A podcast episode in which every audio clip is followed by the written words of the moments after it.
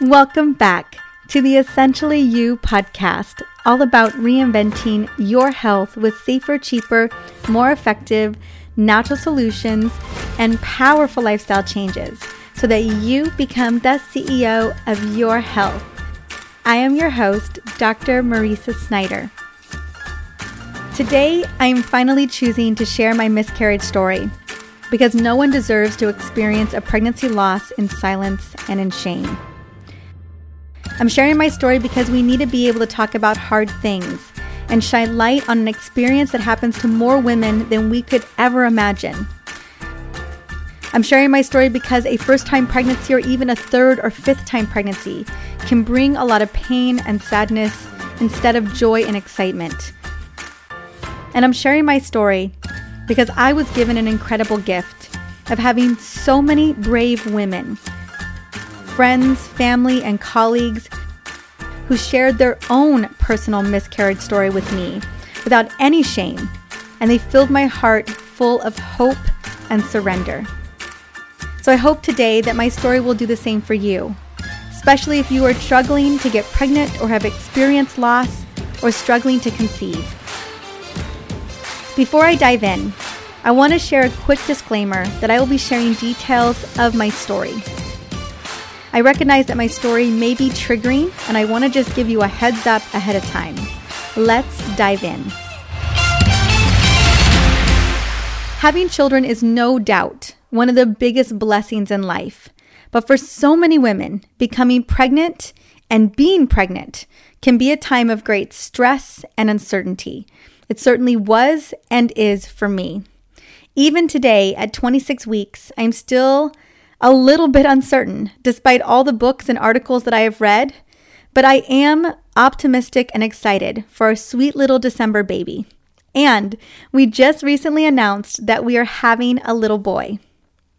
Now, I will never forget when I found out that I was pregnant for the first time last December. After a year of really priming my body to get my autoimmune disease into remission and working to prepare my 40 year old body for pregnancy with the right foods and supplements and self care, my husband and I started to try in October of last year, almost a year ago. In our second month of trying, in November, we conceived, and in early December, a week into our holiday Maui trip, my period was a day late. So I took a pregnancy test to see if I was pregnant. Now, luckily, I had been prepared and I packed three pregnancy tests, so I did need to run to the store to go and get one. And I remember sneaking around the apartment into my luggage so that my husband didn't see what I was doing, which I get sounds super weird, but I guess I wanted to know for myself first so that I could handle my emotions no matter what the news was when I took that pregnancy test. Next, I peed in a cup and then I took the pregnancy test and stuck it into it. And luckily, after a couple of minutes, it was positive. So then I do with what every woman does I grab another one, another pregnancy test, and I put it in the glass. And sure enough, it was positive too. After that, I remember running into the living room with my two pregnancy tests that were positive and shared the great news with Alex. And we were both so excited because this is what we had planned. It had felt so easy and perfect, and honestly, there was no better place for us to be than on vacation in Hawaii at one of our favorite islands. For the next two weeks, we chilled on the island and I started to dive into everything pregnancy related. I also made my first appointment with my OBGYN for the ninth week to get my first ultrasound and my first prenatal visit. Everything felt like it was on track. But then on January 8th, after the holidays, and right when some of my symptoms were really about to kick in, I started to bleed a little and I tried to not be concerned. By the 11th, I headed to urgent care because I hadn't seen my OBGYN yet. So I went to urgent care and I did my first ultrasound and blood test to see what was going on and to make sure that the baby was okay. After many long minutes of the technician looking for the heartbeat on the ultrasound, there was no heartbeat. And despite the dismal discovery, the doctor and the technician, no one was willing to rule it a miscarriage yet. But there was just something inside of me that knew. Over the weekend, three days later, I had my HCG levels checked again and they had dropped significantly. And on the 14th, I finally got an appointment with my OBGYN and had a third ultrasound. And when meeting with her, she immediately recommended a D&C, also known as a dilation and curettage, in her office before we were about to take off for another flight to a remote area of Hawaii for a business trip this time. Now, in all honesty, the D&C was something I did not want to do. But my OBGYN informed me that my miscarriage could last several weeks before being completed. And she was concerned that my bleeding would become too much and that I was going to be too far away from a hospital on the Big Island. So she gave us a couple of minutes. And in about five minutes' time, I made the decision to have the D&C procedure to end the ongoing miscarriage. 30 minutes later, we were driving home from the hospital, and I was not pregnant anymore. The next morning, in a crazy blur, we were on a flight, and I cried most of the way. The one comfort that I had, because I feel like we're always kind of grasping for those comforts, was the fact that we had lost the baby so early and that there were no major issues present. Based on the ultrasound, my baby's growth stopped around six and a half weeks, which was most likely caused by genetic issues. Although my miscarriage was only seven excruciating days long, it felt very raw, very painful, and there was never a day where it wasn't scary. I wasn't able to sleep for most of those seven nights, and I stayed up late researching a ton about miscarriages. And in that discovery, all of those articles that I read, I read that an average of 20% of pregnancies will end in a miscarriage, and that only 2% of pregnant women experience two pregnancy losses in a row. Now, I know that those numbers can be higher depending on your age and many other factors, and I recognize that at the time I was 40 years old. So my percentage was potentially higher for a miscarriage. Despite my pain and disappointment, knowing the fact that miscarriages can be so common eventually led me to a place of acceptance.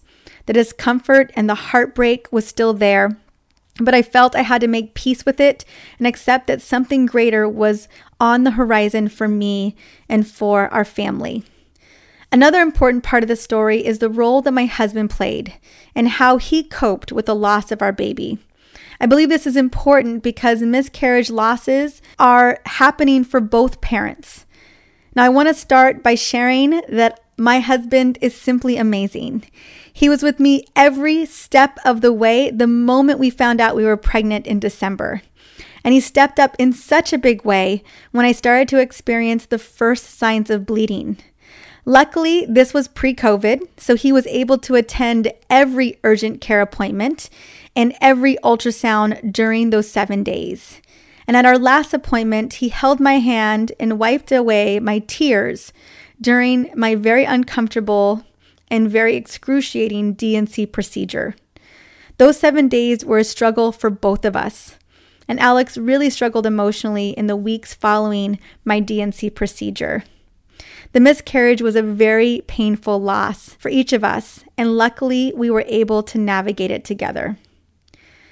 Now, my miscarriage was filled with many lessons, but the biggest one was the experience of total surrender because I literally controlled nothing. I had to release all expectations for the arrival of the baby. And you should know that before I was trying to get pregnant, I had a few big expectations. So, full disclosure, I haven't talked a lot about this on the show, but I have seriously struggled with creating flow in most of my adult life. Before my miscarriage, I wanted to control as much of the outcome as possible. And that way of operating has served me well for many years in my career and personal life. Full confession, I love control. It makes me feel safe when many things feel uncertain. Before getting pregnant, I had a plan and I had a timeline. When I shared my vision and my timeline with friends and family, they would just laugh at me and tell me that babies simply don't work like that. But at the time of trying to get pregnant, I was already working on my upcoming book, and I knew the book would come out in the winter or spring of 2021. See, it takes two years to get a book baby out into the world. So I had this vision that I would get pregnant before the end of the year of 2019. I would have the baby in August or September, like literally last month or right now this month. And then I would have another eight months to prepare for the release of my book, which is called The Essential Oils Menopause Solution. Now, this book is coming out and it's going to be released on April 20th, 2021. And right now, it's being released four months after the baby is due. And that is just the way it is. And we are rolling with it and we are flowing with it. Now, at the time when we got pregnant in November, December, it felt like it was so perfect because everything was falling into place just the way I had planned it until it wasn't. During and after the miscarriage, everything felt upside down. There was no certainty anymore. I felt absolutely powerless. I felt like I had no control over anything. And there were times where I felt like a failure and that my body had betrayed me. For the next several weeks after my D&C procedure, as I waited for my cycle to come back online, I prayed, I meditated, I spoke to many, many friends about their experiences and their miscarriages. I sought out energy healers and I journaled every single day. And I even set up a little baby altar to call in our next sweet baby. But despite everything I did to support myself emotionally and mentally, my biggest takeaway was complete and total surrender. See, having done everything right to prepare my body with zero signs and symptoms of any underlying problem, this experience had taught me to surrender because I had to. What else was I going to do? There was no controlling any circumstance. Surrender to the chaos of uncertainty, surrender to life because to believe I was ever really in control of my journey is unreal and false. I found so much peace in the transformational act of surrender. Now, in February, when we thought COVID hit the US, my period came back and we decided to give my body a reset and experience a full menstrual cycle before considering trying again. And I wasn't even sure I was going to try in March and April. I just wasn't sure. I wanted to take it one month at a time and really just listen to my body and just kind of do what felt right. We also did another anti inflammatory protocol from the end of January to the end of March, where we removed any and all inflammatory foods such as dairy, eggs, sugar, grain, caffeine, alcohol, corn, and gluten. Now, I wanted a really clean slate when we tried again, especially with my Hashimoto's. Wanted to make sure that I kept my body healthy as possible, just so that my body was ready if it was designed to get pregnant again. And I want to quickly note that I know I listed a ton of foods, and I'm actually off most of those foods all the time because of my autoimmune condition. But a little bit of sugar and caffeine snuck in after the miscarriage. I'm not going to lie. Now, I stepped up my supplement protocol and I will be sharing everything that I took and that I'm still taking during my pregnancy very soon here on the podcast. The last thing I did, but definitely not the least thing I did, is I started taking a natural oral progesterone in February. And I continued to take that progesterone until week 15 of my pregnancy, this pregnancy. I have consistently had lower than normal progesterone levels since I was 36 years old. My levels were not terrible, but they were not ideal. I wanted to make sure that I had more than enough to maintain my next pregnancy if and when I was to get pregnant again. In March, during my ovulation window, which I started to track back in February, I think it's always important to kind of know what your cycle is. And I've done so many episodes on fertility tracking because it's important that we understand the fifth vital sign, which is our menstrual cycle. So, after tracking my period for that whole entire month and into March, during that ovulation window, we decided to just try again. We felt like we were ready. We felt like my body was ready. And on April 11th, we found out that we were pregnant again. Now, it was very unexpected and joyful at the same time. Again, I was very cautiously optimistic. I completely surrendered to the outcome, and I will never forget going to my first OBGYN appointment on May 15th. Yes, all of these dates are in my calendar, so it's easy to recount. And this time, Alex wasn't with me because of the new COVID hospital rules. So I ended up having my first ultrasound, the big first ultrasound, by myself. And I got to see our little baby with a strong heartbeat. And I called my husband right away, right when I found out the news, because he was in the parking lot at the hospital waiting for me to hear what was going on. We knew this was such a big ultrasound and I couldn't wait to show him the pictures of our little nine week old baby. Now, the last six months have not been easy. This pregnancy has brought me to my knees over and over and over again, further showing me another depth of surrender and gratitude. I have not taken any day of this pregnancy for granted, and I wake up every day with massive amounts of gratitude. So, if you have struggled with infertility, loss, and or pregnancy struggles, whatever they may be. I want you to know that you are not alone. I see you and honor your journey to motherhood.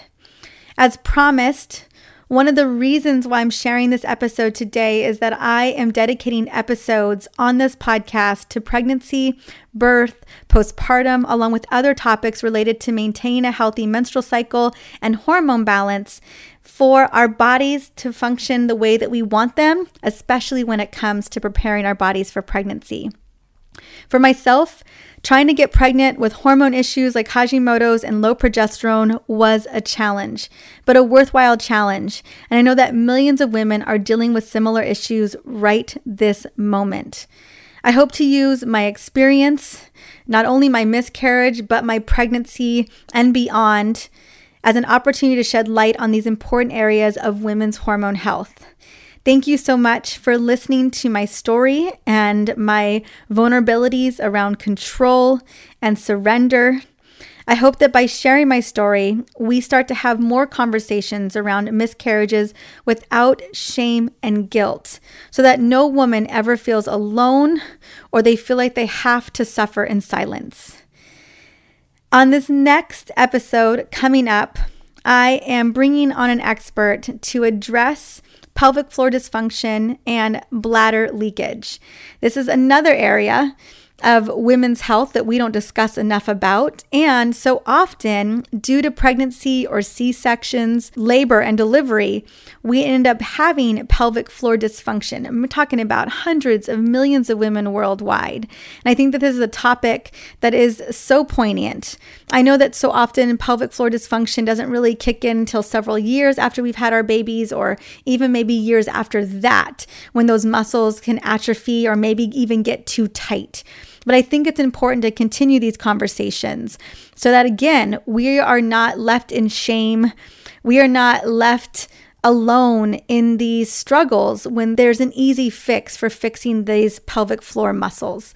So I'm excited to dive into this next episode later on next week with Mary Ellen. And I hope if you've ever had struggles with incontinence, urinary continence, painful sex, or just know that your pelvic floor is unstable, I hope that this episode sheds some light on helping you to get better and to be able to address some of those pelvic muscles.